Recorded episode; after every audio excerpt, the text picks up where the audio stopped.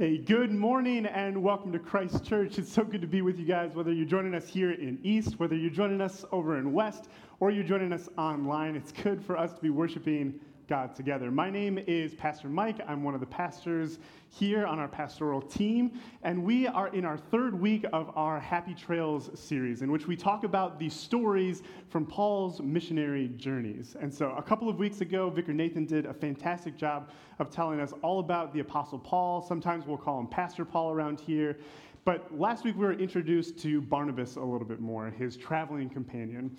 And I would remind you a little bit about Barnabas is that Barnabas is actually his nickname and not his given name. That his given name is Joseph, but he's called Barnabas because he is so encouraging. Barnabas means son of encouragement.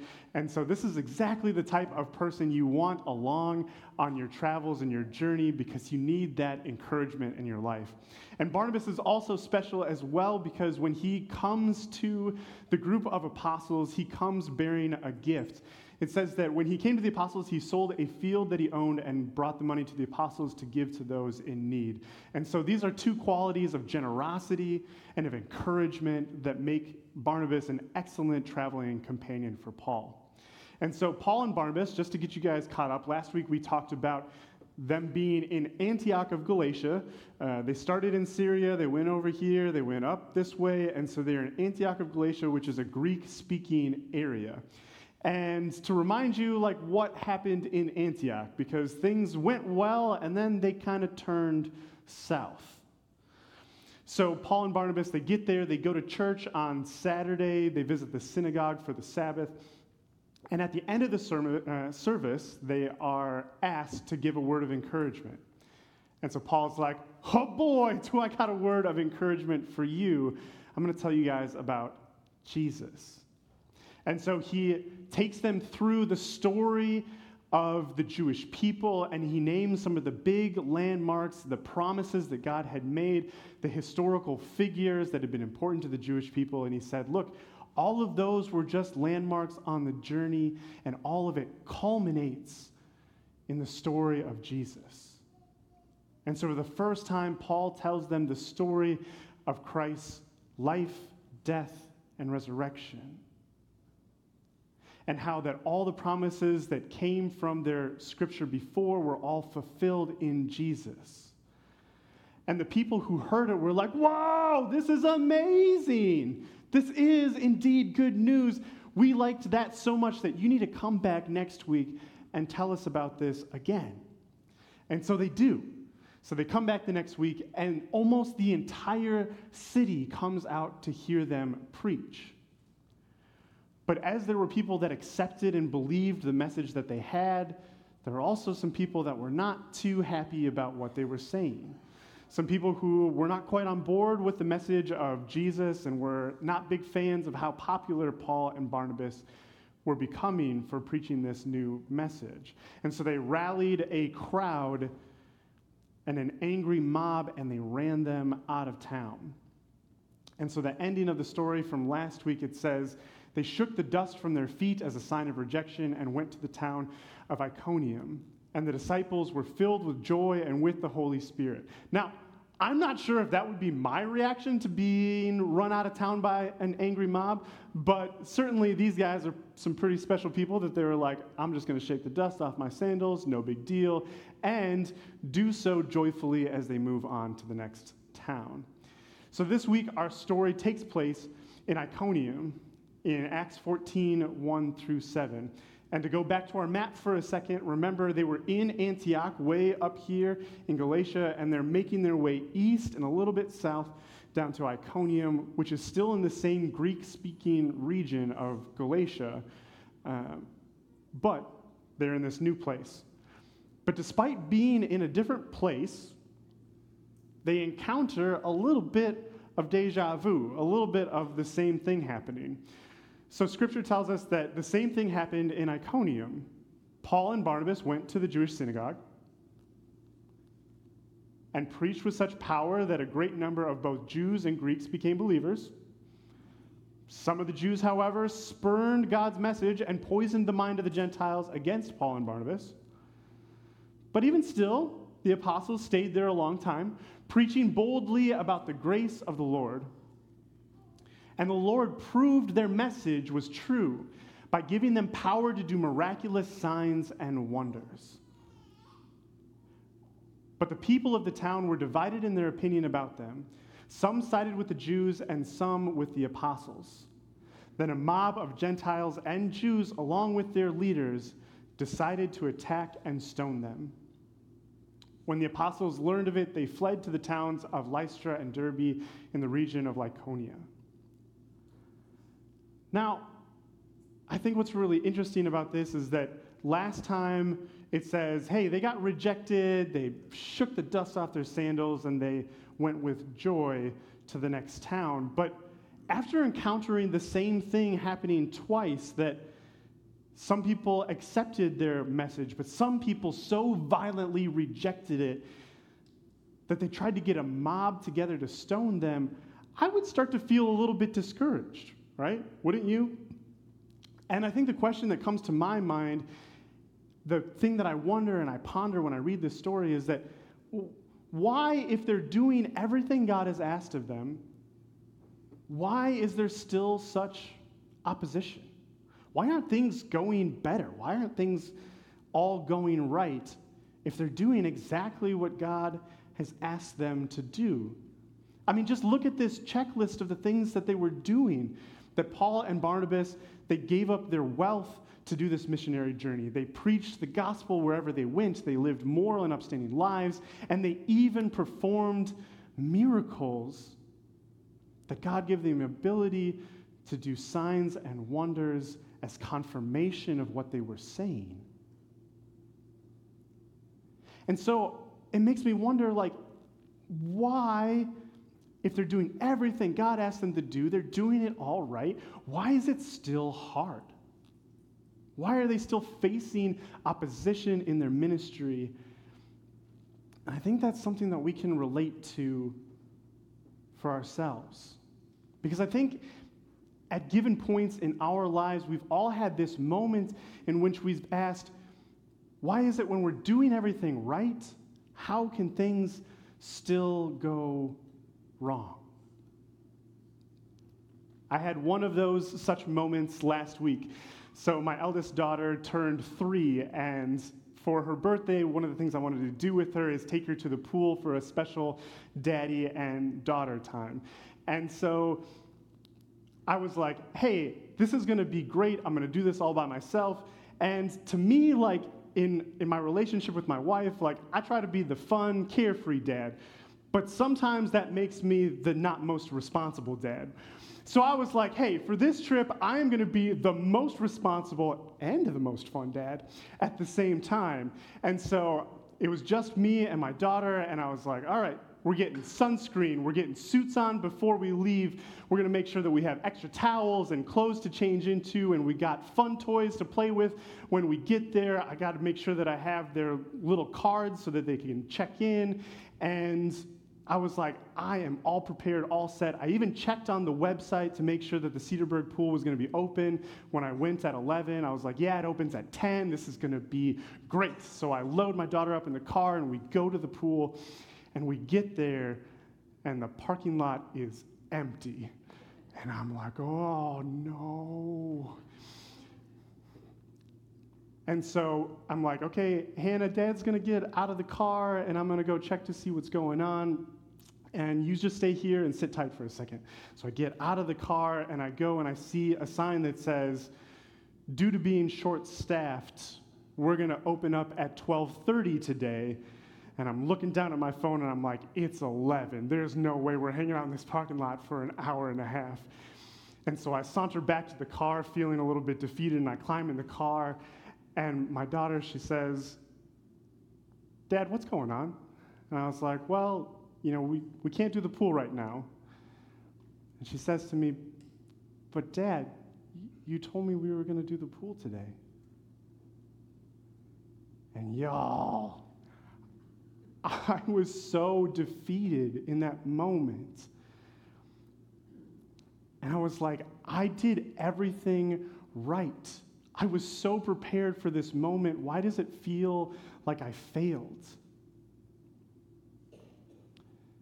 Now, with my story, it, it has a happy ending. We just we went to Culver's for a little bit, we took a nap, and we came back later and we had a great time. But the thing is that it doesn't always work out that way. I remember a couple years ago, I was sitting with this guy who had moved his family from the East Coast to be here.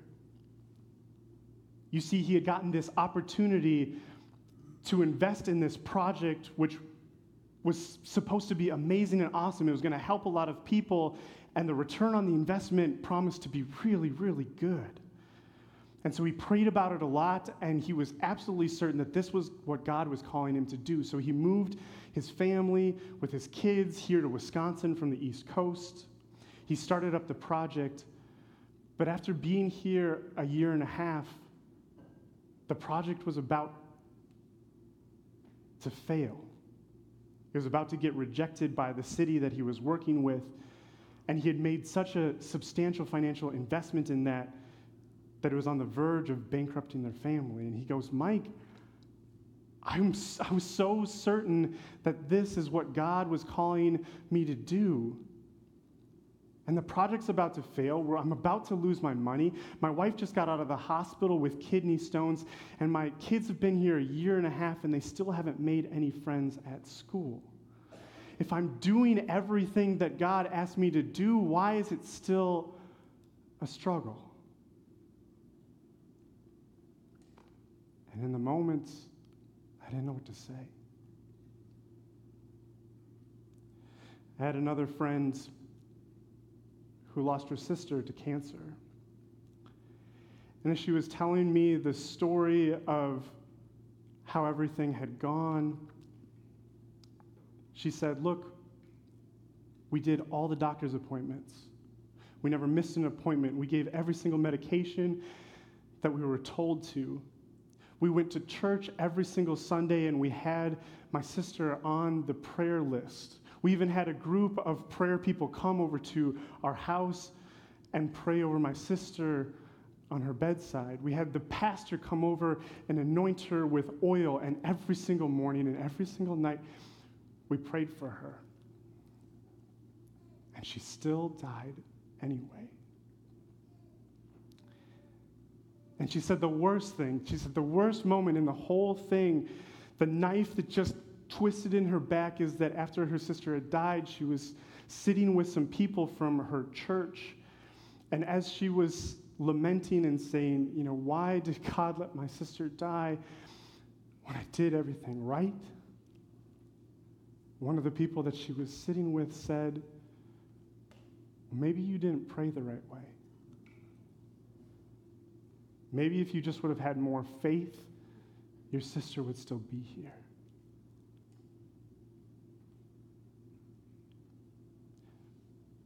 Suffice it to say, my friend has had a hard time coming into church since then.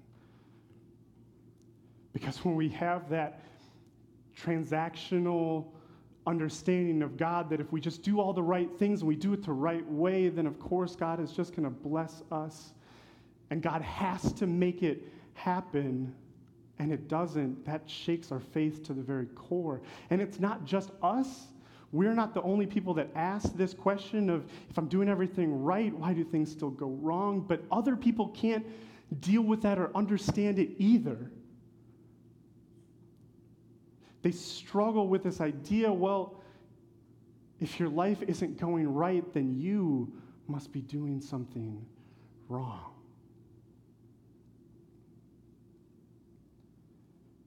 And the crazy thing is, like, I don't completely blame people for not getting it. I think we can be cruel and awful, but at certain points, if you were to think about what our faith asks of us, and you were to take Jesus out of the story, it would sound a little insane. Like, imagine that you're trying to explain our faith to somebody who's never heard it before. And when you get done explaining it, they ask you these questions. They say, okay, so what you're saying is that God wants me to give away my stuff. Yep. And wants me to forgive and love my enemies. Yep, that too. and stay away from my vices.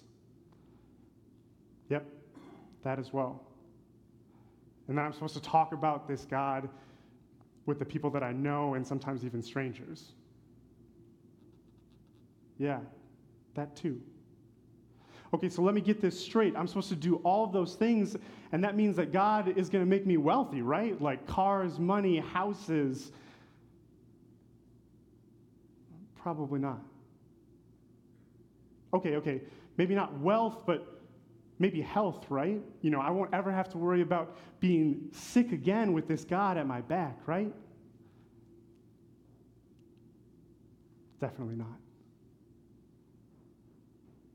Okay, so if I worship this God, I'm, I'm at least going to be popular, right? People are going to like me, right? Well, maybe. But in the best case scenario, you're probably going to lose friends the more you talk about God. And you're probably going to strain your relationships with your family members. And worst case scenario, maybe you end up like Paul and Barnabas where people want to run you out of town for what you believe.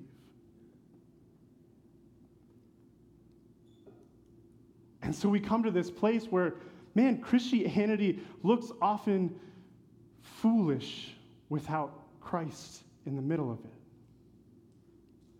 And Paul had a reflection on this foolishness, this insanity of this faith that he had taken up that he had gone to a lot of these places as a missionary, but then he would follow up with them and write letters. And so in his reflections to the people at Corinth, he wrote, So when we preach that Christ was crucified, the Jews are offended, and the Gentiles say it's all nonsense. But to those called by God to salvation, both Jews and Gentiles, Christ is the power of God and the wisdom of God. See how Paul centers Jesus Christ at the middle of it.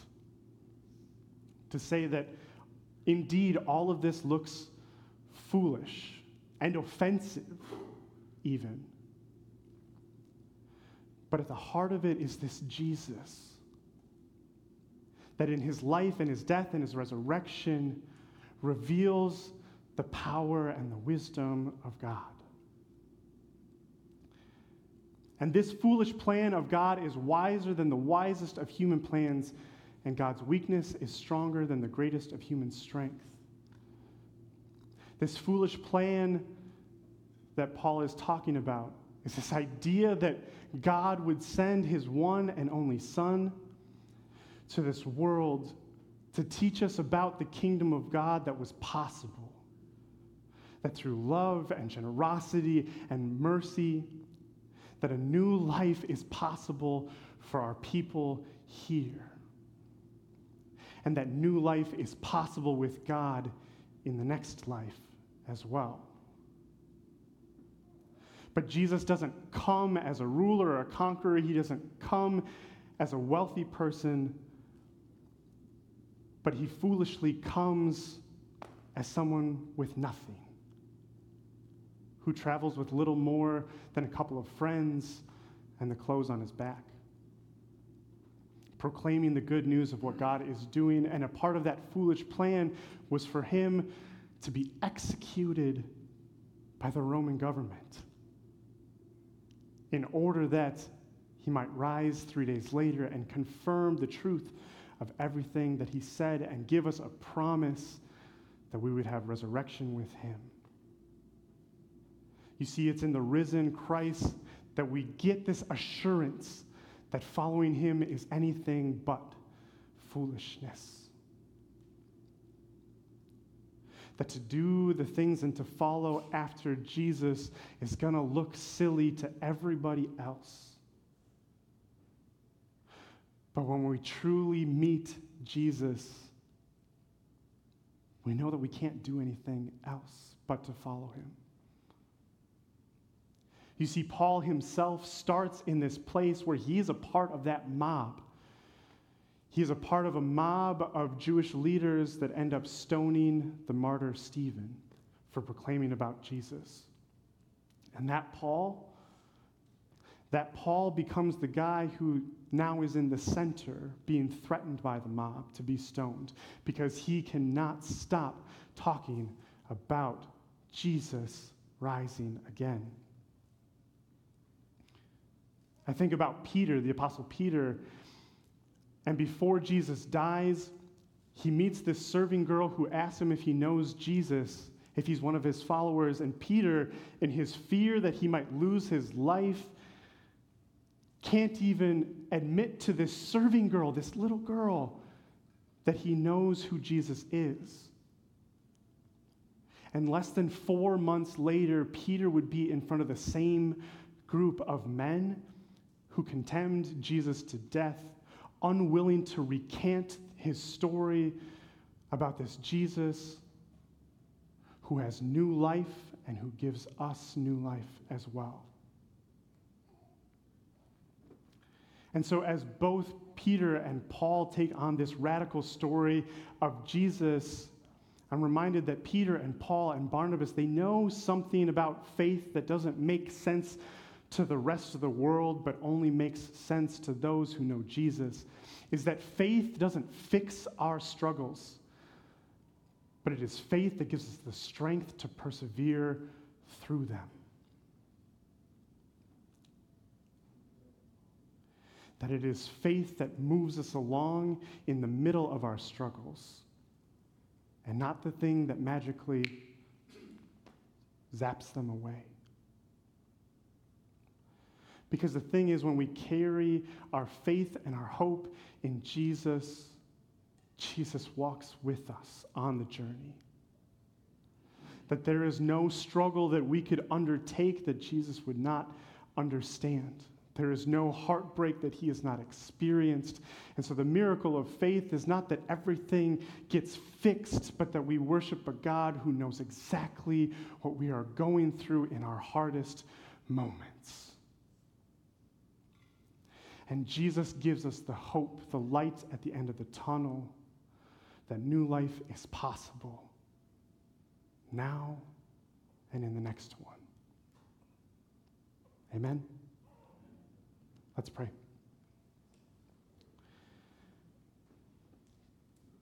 Gracious God, we give thanks that you have sent your Son Jesus to be with us, to walk with us, to be with us, and to help us persevere through our hardest moments. We ask that you give us the strength and the faith that Barnabas and Paul have, that no matter what opposition we face, we might continue to walk faithfully in your word, telling people about you and staying committed to the life that you have set before us. God, I ask that in the middle of our struggles and our problems, and when we ask why, why when we're doing everything you asked us to do? Why are things going wrong? We ask for your comfort and your peace. We ask that you might remind us that the miracle of your presence is what sustains us and moves us forward, that keeps us putting one foot in front of the other until we reach eternal life with you. God, we ask that you give us the strength to forgive those around us when they give us opposition, to help us forgive those who might reject us for our faith, and that, God, you might open hearts through the work that we do following you. We love you so much. In your name we pray. Amen.